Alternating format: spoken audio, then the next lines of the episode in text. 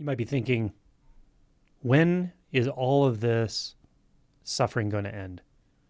The turmoil, the periods of disorientation where after a period of clarity, everything seems muddy, confusing.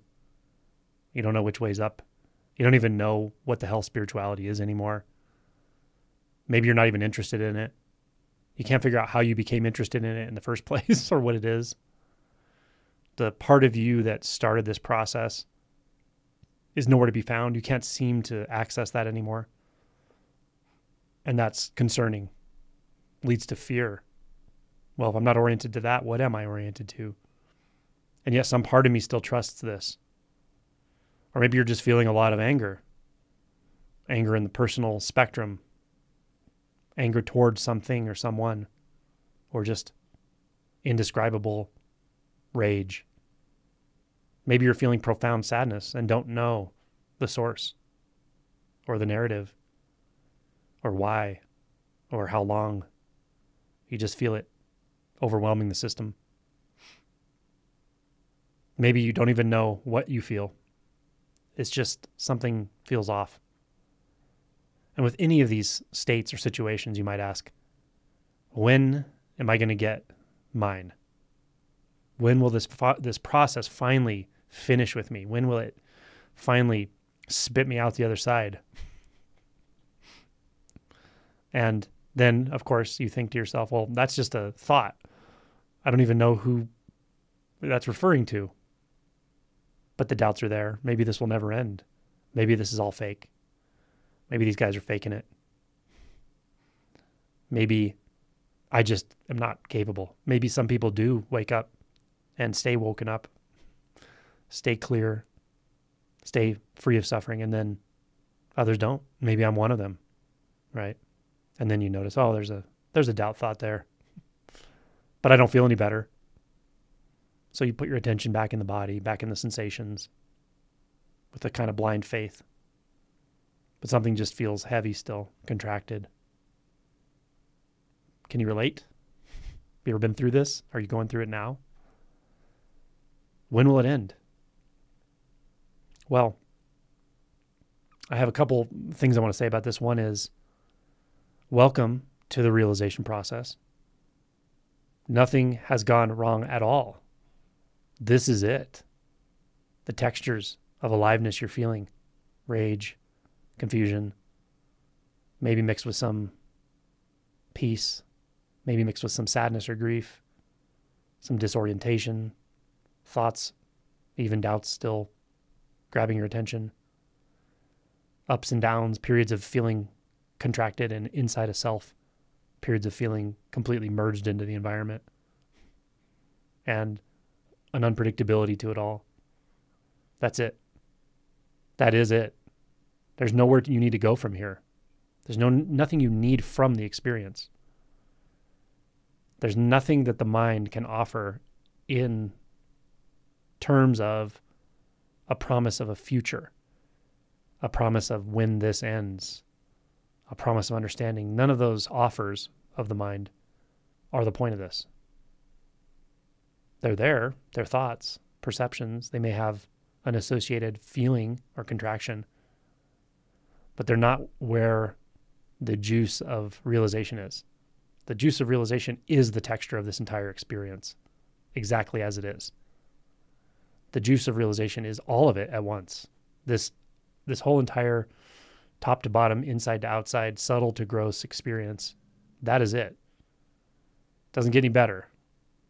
Doesn't get any worse. It couldn't be other than this at all. So, is that satisfying? Maybe not. Is it unsatisfying? Maybe, maybe not. But it is.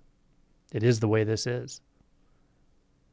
And only through knowing this, digesting this again and again and again and again and again until the tendency to struggle with everything or struggle with parts of life subsides. That's when you will know freedom. But you won't know freedom in any way you're imagining it. And this is critical. It's not somehow that you're imagining it to get over this moment. That's not the kind of freedom I'm talking about. The freedom's already here, really, but the obscuring mechanism is any belief that it shouldn't be this way or it could be other than this, and any reaction, more importantly, any reaction to that belief. The reactions being habituated. It's not a choice in the moment necessarily, but it is a choice to stay as present as you can through the reaction, through the belief that says it should be different. Something's wrong.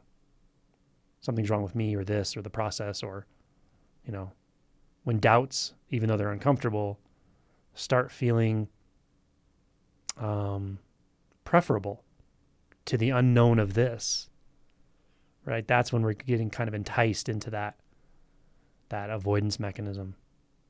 So don't get enticed. Feel the rawness of all of it. Feel the doubt. Feel the confusion. Feel the frustration when I say there is no end. This isn't about beginnings and ends. It's not like that. The mind is the world of beginnings and ends. The mind is the world of time and before and after and when you feel better and when you don't feel better and that's all the, that's the world of the mind. Realization is not that world. Realization essentially starts and ends with a deep and profound investigation of resistance.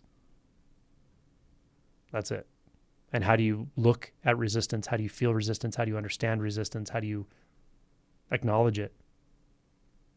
It's only here, only right in this moment with everything that is occurring or not occurring. The totality of experience. All of it. The movement of mind, thoughts, consciousness, sensation, forms, shapes, colors, breath, sounds, that which is pleasant, that which is unpleasant. That's a totality. There's a totality there to that. Again, not an imagined totality, not a sort of u- unified world or unified field or a ground of being. I'm not talking about that. I'm not talking about awareness. I'm saying the totality of acceptance or the totality of non resistance, perhaps which is the totality of appearance and sensation. Because there's nothing else, and nothing else is needed. That's a good fact to digest. Nothing else is needed and never was, ever. So, however that hits. If you're feeling blissful, perfect. If you're feeling contracted, perfect. If you're feeling frustrated, perfect. Feel it as fully as you can. Feel it as honestly as you can. Feel it without trying to change it, fix it, without trying to avoid it, disassociate from it, and without trying to heal it in some way that you preconceive healing is about. Because healing is just another way of saying no in this case. When we're talking about direct experience, it doesn't need healed. It's not about that because there's no before and after. It's about immersion. It's about becoming quiet through and through such that you let it overtake you. Quiet meaning non reactive and then non resistant.